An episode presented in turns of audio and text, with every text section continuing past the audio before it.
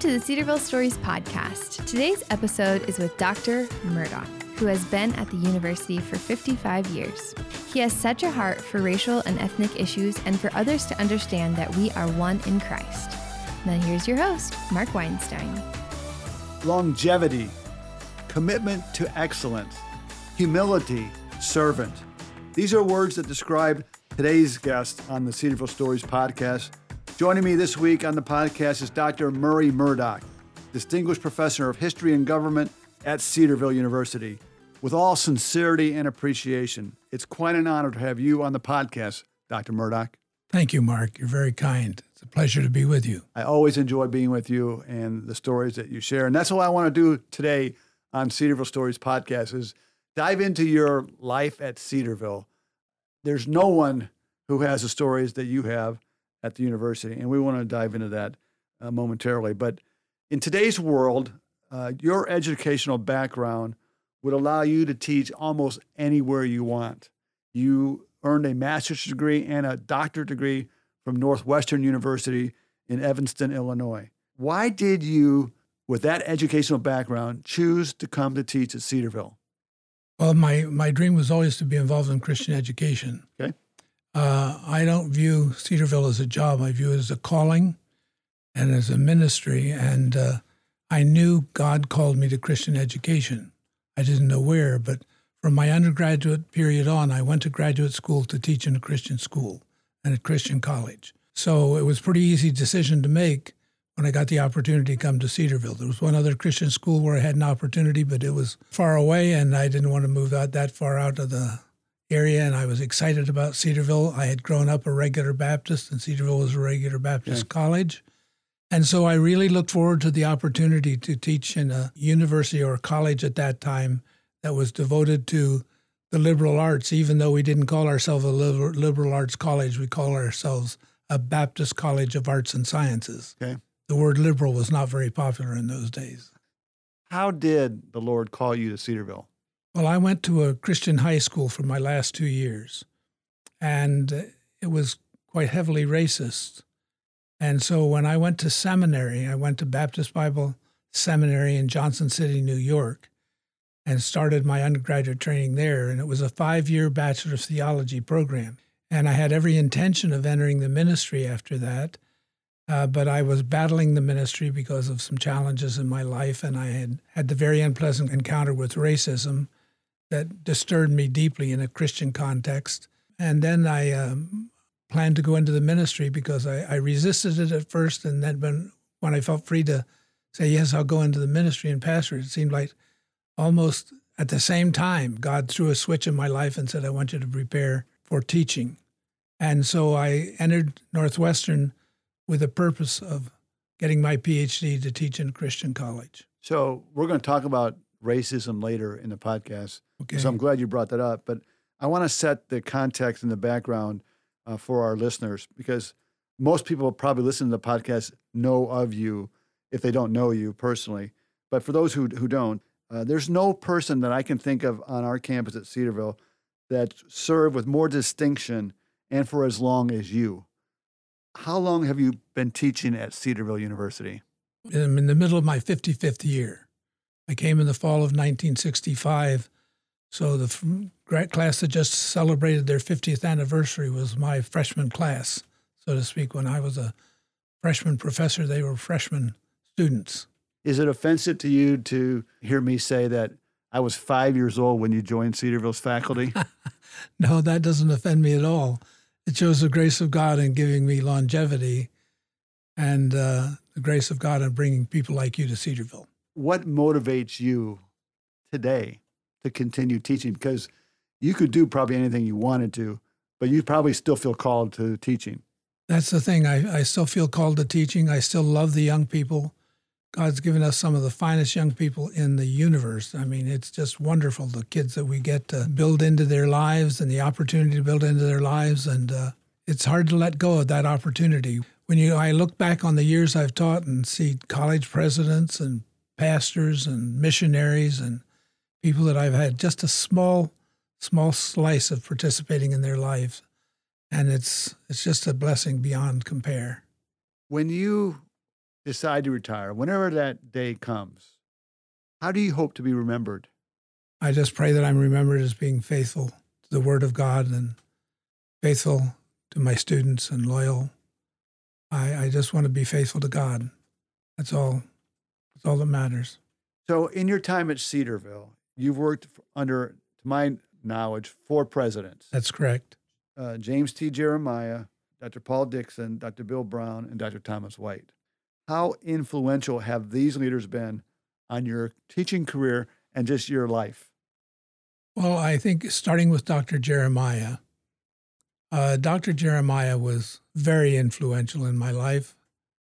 He got me when I was a fresh young professor, full of convictions that might not necessarily be practiced at Cedarville.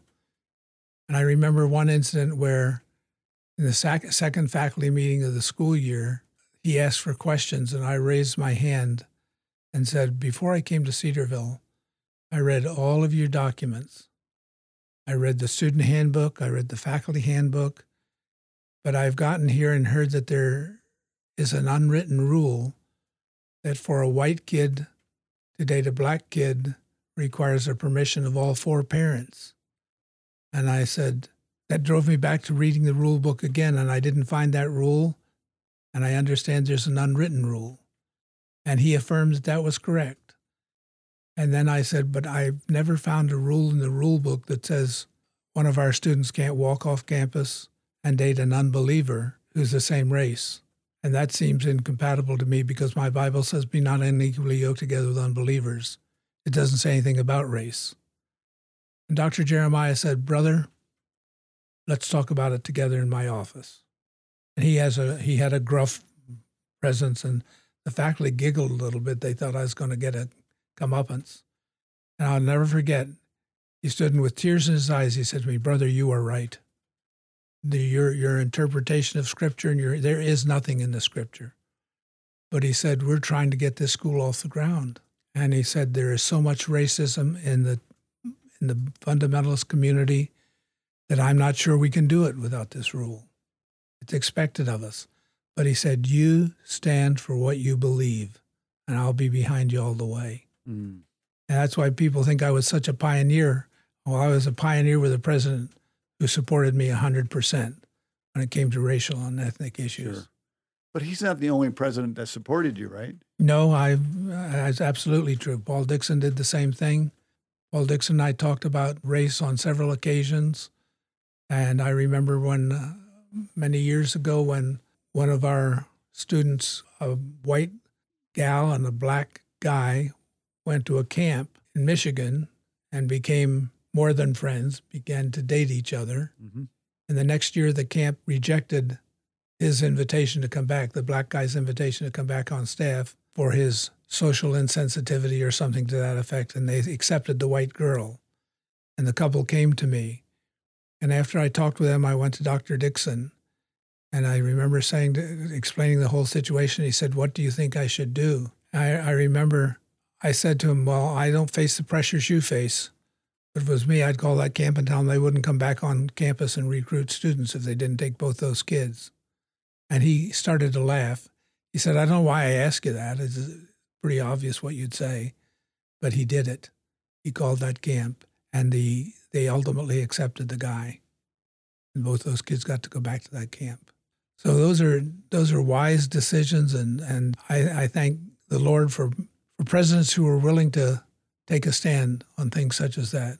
Under Dr. Dixon's leadership, we started the Martin Luther King Day celebrations and um, commemoratives. Speaking of diversity, when I mention your name to people on campus, one aspect that they they bring up is diversity. That you're really passionate about diversity.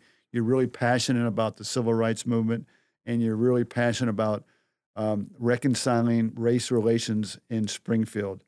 Um, why is that so important? Why is that so ingrained into your fabric? Well, I grew up in the period of the civil rights movement.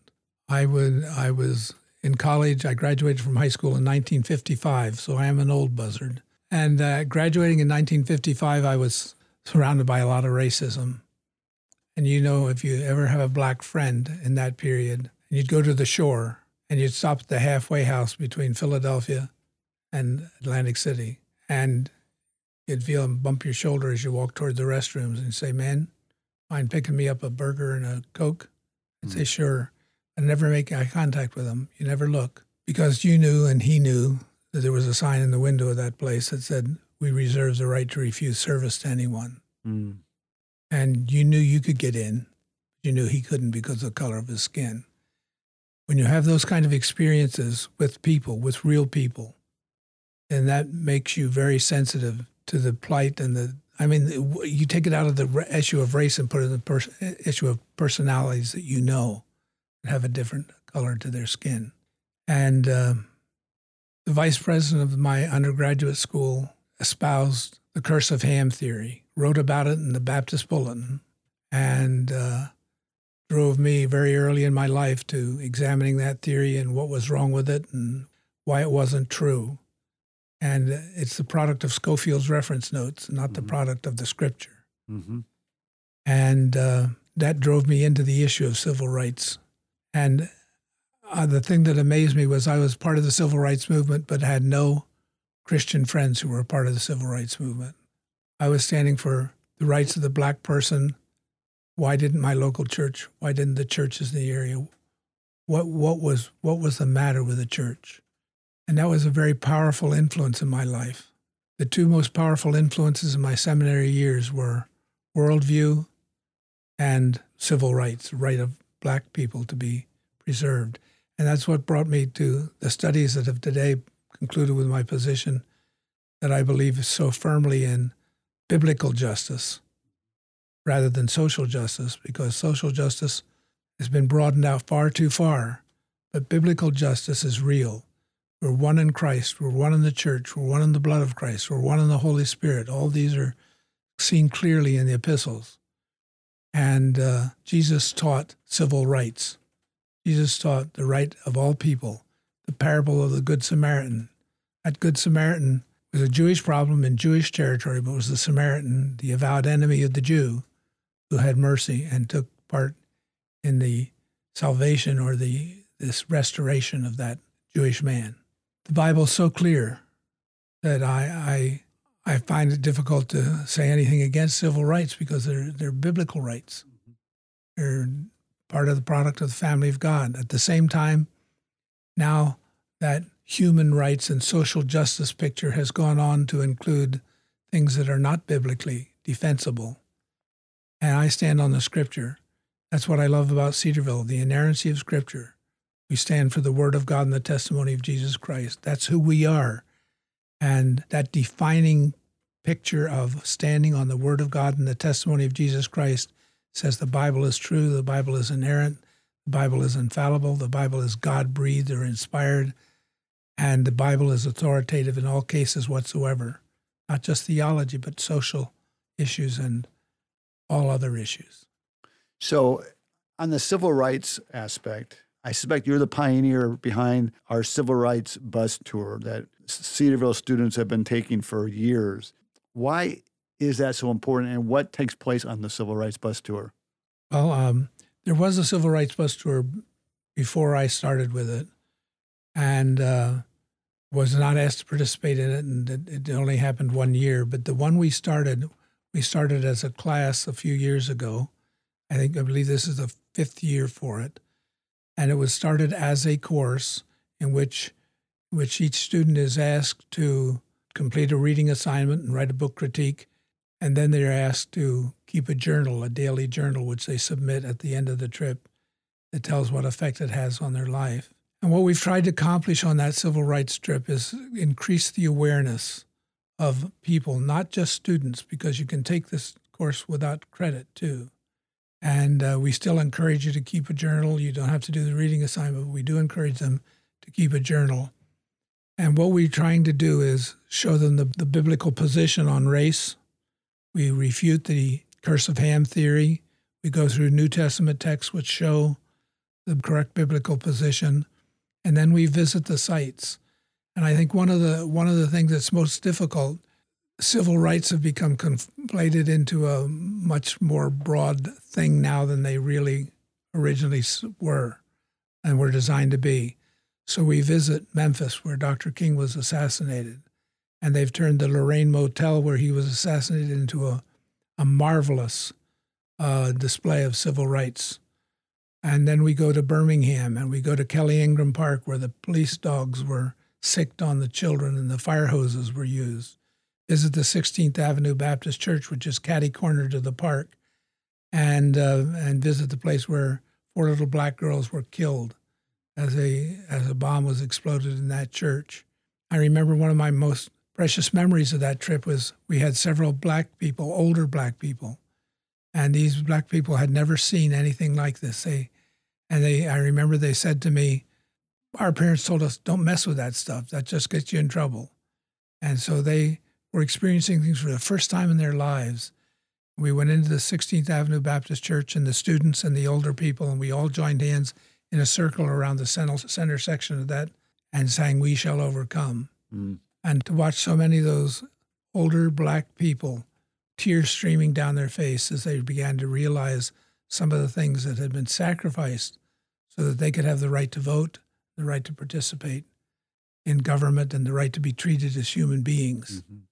Because we were very inhumane in our treatment of the blacks prior to that. How does that bus trip impact our students at Cedarville, or how have you seen it impact our students? If you could read their journals, they call it life changing. They they express the fact they never knew, they never understood, they never realized it was that bad.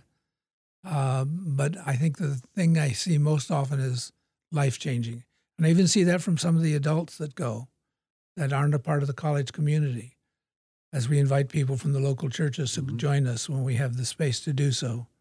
It's really life changing for them. It's an experience that they never forget.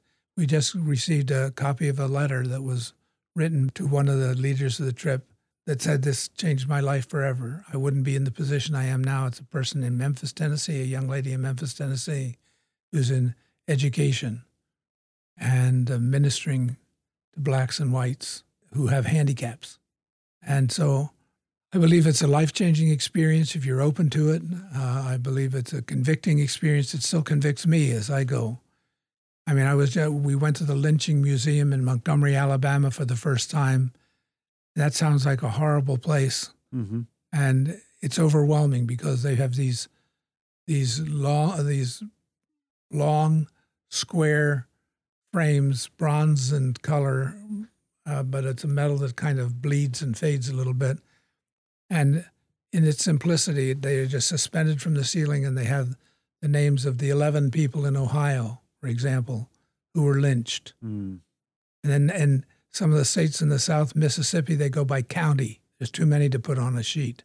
And you see these pillars all through this, through this place the thousands of names of blacks who were lynched, mm. basically because of the color of their skin. And uh, it's it's overwhelming. It's a very emotional experience. It's a, a very heartbreaking experience to realize man's inhumanity to man and what the sin nature really can do to you. I know there's a lot of important things that we address as a university.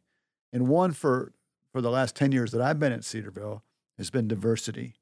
How have you seen diversity improve at Cedarville uh, during your time here as a university professor? I guess the biggest change I've seen is in the spirit and attitude toward diversity. There was real opposition to diversity when I came here on the part of some of the faculty. I never felt it from the administration. I think that's important to say. Mm. Dr. Jeremiah, in fact, went to Central State and got a degree at Central State in master's degree in history. Did he really? Yes, and uh, and Central State was a big part of our of our early years as they helped us with the um, education degrees when we couldn't certify our own teachers they were certified through Central State University. Okay. But those were in the early days of the movement. I remember at one point we had a faculty bowling league at Central State. They have bowling alleys in their one of their buildings, and uh, we had a bowling league, and it was in the period of time when a lot of these issues were very vibrant, and uh, and we were led out of that university one day at gunpoint. Wow. But it was very dramatic, and uh, yet it, it just shows the racial tensions that were there. Why were you ushered out by gunpoint. Well, what happened was there had been two blacks shot in a bowling alley in, I believe it was South Carolina. Okay. And so they came in to where we were bowling with a cup asking for donations. And, uh, and they got donations, but they came back later and ruling that we hadn't given enough, that we didn't really care about the black people in South Carolina. And uh, our coats disappeared. We found them very quickly and uh, just quietly left to a few chances to see Whitey run and that sort of thing. But, but that was student driven. Mm-hmm. It was also student driven when this building was a classroom building. What building are you referring to? Tyler. Tyler. Okay. Tyler was a classroom building. The the dining hall was downstairs. The gym was in the back of the building, and across the front of the building were three classrooms. The two on the end seated about 165 each. The one in the middle was 45 to 50. Okay. And uh, after one of my lectures on racial issues, when the classrooms would empty, there would be masses of people, you know, roughly 300 plus people in these hallways trying to emerge and get out of the building and head to chapel or head to wherever they had to go. And um, one of the students that had been in my class shouted in the full hall, Murdoch's an N word lover. Hmm. And many of my students were still in the class and uh, they looked horrified. And, they, and I, I just smiled and said, He's right. Hmm. I do love black people. That was nothing the administration could do about that. I didn't. I have no idea who it was. Don't care to know. But that was the milieu. There was a lot of racial tension. There were a lot of racial issues. On the other hand, there were times when, in in uh, my sponsoring of Alpha Chi, we were putting on all school banquets. The school community was small, and we could put on an all school banquet. So, given my interest in history and politics, we had a, a school banquet the year George Wallace ran as the third party candidate. And uh, we had two of the men of Alpha Chi. Ronald Berchazowski was one of them, and uh, John Pereira was the other. And they ran a campaign to be elected to the presidency of Cedar What.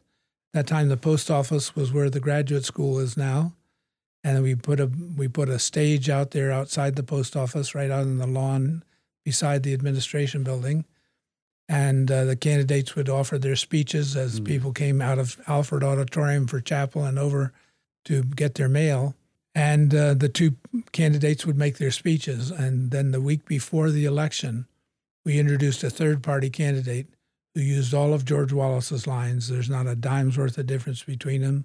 I'm your real American candidate. And he said, You got a Polak and you got an Italian. I'm your real American candidate. And it was a black guy. Really?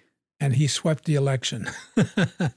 and so there were ways you could get at civil rights in, in a satirical way. And, uh, and, Sure. and the campus was very open to that. So I always felt I had administrative support, even though my positions were a little different than many. I also got significant and disturbing hate mail Mm-hmm. during those years from students and I know from a few faculty. So being here 55 years, obviously you have seen a lot of changes. What are some of the more noteworthy changes that you've have noted? Well, I, I would start with a thing that hasn't changed. There you That's go. our commitment to the Word of God and the testimony of Jesus Christ. We've always had that, we've always sought to have that niche where we were who we were, committed to the Scripture and committed to the Word of God and, and committed to God Himself. And that hasn't changed. I think one of the big changes that took place when we moved from Alford Auditorium into what is now Apple Technology Center, Dr. Jeremiah really believed that Cedarville might grow to 1,500 people. He was right. Yeah, and he built a chapel designed for a little over 1,000, 1,200 people. And I watched that chapel grow, and I watched that chapel, that crowd in that chapel grow. And of course, before long, we were having satellite chapels in Alford Auditorium and a science building, and, and we were growing out of that. At the time that he built that 1,200 seat chapel, how big was enrollment, roughly? Boy, I'm not sure. It was probably close to a thousand, but Okay, so it took a little, a Yeah. little vision yeah, to, to build it larger than who you are. yes. That's happened since then, hasn't it? Yes, it has. It's happened again and uh, it's about to outgrow the, the chapel now. I, I, I don't know how they're going to handle that because they've opened up all the seats, but uh, the chapel's as big as it can get now. And it's a great place to be with the thousands of kids that are here now. Is there a better time than now to be at Cedarville? I don't think so. I think God has blessed us. I think we had a correction some years ago, and that, that correction was vital. Uh, I think that spelled the success of the school when some changes were made. And uh, I think it was a, it was a period that we should all thank God for because it was a period that reminded us how easy it is to lose your commitment to the Word of God and the testimony of Jesus Christ. And I think now we're solidly entrenched in the niche that God has designed for us and always has had designed for us. And I think Cedarville is a wonderful place to be now. Dr. White's leadership is outstanding. And and what makes it so outstanding is his complete commitment to our original. We went back to this motto. They were looking for something a little earlier that was a little more fancy, a little more contemporary. Okay. And Dr. White said, let's go back. I remember he asked the faculty, what do you think about the motto? What, what motto should we have? And I remember the day he announced we're going back to our original motto, the Word of God and the testimony of Jesus Christ. And I think that said it all. That was the niche where we needed to be. That's where we are committed now, and and by the grace of God, will be till He returns. And as as I look at that decision that you just mentioned, and I see the university in terms of student enrollment growing, I point to that decision as God's blessing because we are standing true and we're we're we're not moving away from that. Would you see it the same way? Yeah, absolutely. Absolutely. I think that was the key the key moment in the in the Cedarville existence. I think we've we've grown so much in terms of broadening our, our base. I, I like to call it fundamentalism's fundamentalist position was a very thou shalt not position, mm-hmm. very strict, narrow. You can maintain a faithful commitment to the Word of God and and relax the dress rules a little bit and make some of those changes that you can make, but you've got to stick to the Word of God. If it's not in the Word of God, you can change it. Right. If it is in the Word of God, you don't touch it. Correct. And that that's very clear at Cedarville now. And uh, we were losing a little bit of that clarity. And, uh, and God righted the ship for us. And one of the key people in writing the ship, because it's all falls to the Board of Trustees. Right. And Lauren Scharnberg, who just had a building named after the business building named after him, was the faithful man of God for the hour and leading our Board of Trustees to do good decision making. Murray, I want to move us now toward the final few questions. Um, I want to I'm going to touch on uh, a program that you were part of starting, and that's the EMS program, where we have our own emergency medical system staff. Why did that start? Uh, what 51 years ago? Well, uh, the reason it started was um, uh, I had some men come to me. I was coaching tennis, and I coached tennis because I wanted to have a, an opportunity to build into some young men's lives. And uh, some guys came to me that were living in uh, West Hall, and they said, We'd like to start a men's organization. And uh, we'd had a literary organization called Alpha Chi Men for Christ, and they wanted to start that up again. And they asked me to be their advisor. And I said, Well, under certain conditions, I'll be your advisor. But I said, You need to know I don't believe in hazing. I don't believe in anything that is destructive or negative toward the human body or toward people in the general. I don't believe in humiliating people. I believe in the image of God in us and that that's a vital thing. So I said, if you want me to sponsor your organization, the initiation would have to be some kind of Christian service project where anybody, not just the cool people, could uh, could become a part of the association and part of the organization, but they would prove their merit by Christian service projects. And so we began, and Alpha Chi, which means Men for Christ, began to look for projects. And uh, as in the early days of development, we did things like uh, a banquet for the school. And back in those days, we had all school banquets done by different orgs. And uh, we were looking for projects all the time. So the one of the first projects we desired was to become a fire company. And the administration was less than sympathetic with that because of liability and all those things. So they sold our fire truck. We had a fire truck donated to us. And uh, Ken St. Clair sold that fire truck and gave us the money. And we bought a, a hearse as the initial ambulance and began to provide a service to help people. At the same time, we became a disaster team for American Red Cross. They assigned a van to campus. And so those twin forces w- were sustaining each other during the difficult days when were trying to gain acceptance because it's a small town and uh, there was a small college at that time. So there was no real need for us, to be honest with you. And that's what the administration said. We don't really need this. We've got it through the town. But as we grew, the guys persisted. They gave they gave EMT training, and they provided training for people on campus, and and it became a real strong activity of Alpha Chi. As it gained more and more uh, respect, shall we say, on campus, uh, after a number of years, the school nurse, whose name was Betty Bershinger, came to me and said, You know, we've got a lot of gals that would love to participate in the EMS team, but they can't because it's a men's organization and only men can participate. And so we talked it over as a leadership team and and turned the team over to Betty so that she could expand it. And then and that much of the expansion and acceptance has come since that time. And now, of course, it's an, an integral part of campus. So, what does it mean to you when you see the EMS uh, ambulance, the students working in it? What thoughts come through your mind now that it's been so successful for so many years? Well, joy. And I, interestingly, I had a personal experience with it. I was giving an exam one day in Apple and began to tremble uncontrollably. And two students who were, I was waiting for to finish their test said, Are you all right? And I said, I'm not sure I am. And uh, Kim Wade, who was our department mm-hmm. administrator at that time, called the squad. And I said, I, I think I better get to the doctor. And she said, No, I've called the squad. You're going to the hospital. I've called the doctor. He's going to meet you there. Wow. And the squad took me, and it was four young ladies were in the squad the day they took me to the hospital. I spent six days in intensive care, and uh, I had sepsis. So I had a really close brush with death.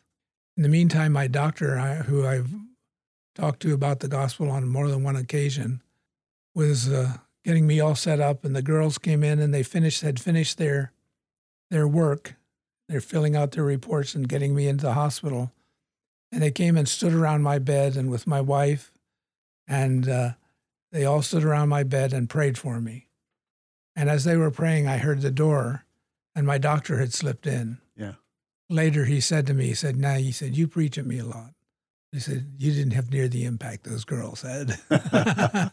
and seeing them pray for me and seeing their their conscientious care and it was just it was a, a great testimony for the Lord and for for our students as well. Do you know if that doctor has come to know the Lord? No, he hasn't. Not that to the best of my knowledge. If he has, I don't know it, and I see him regularly. So okay, and I'm sure you keep uh, sharing the gospel with them. Amen.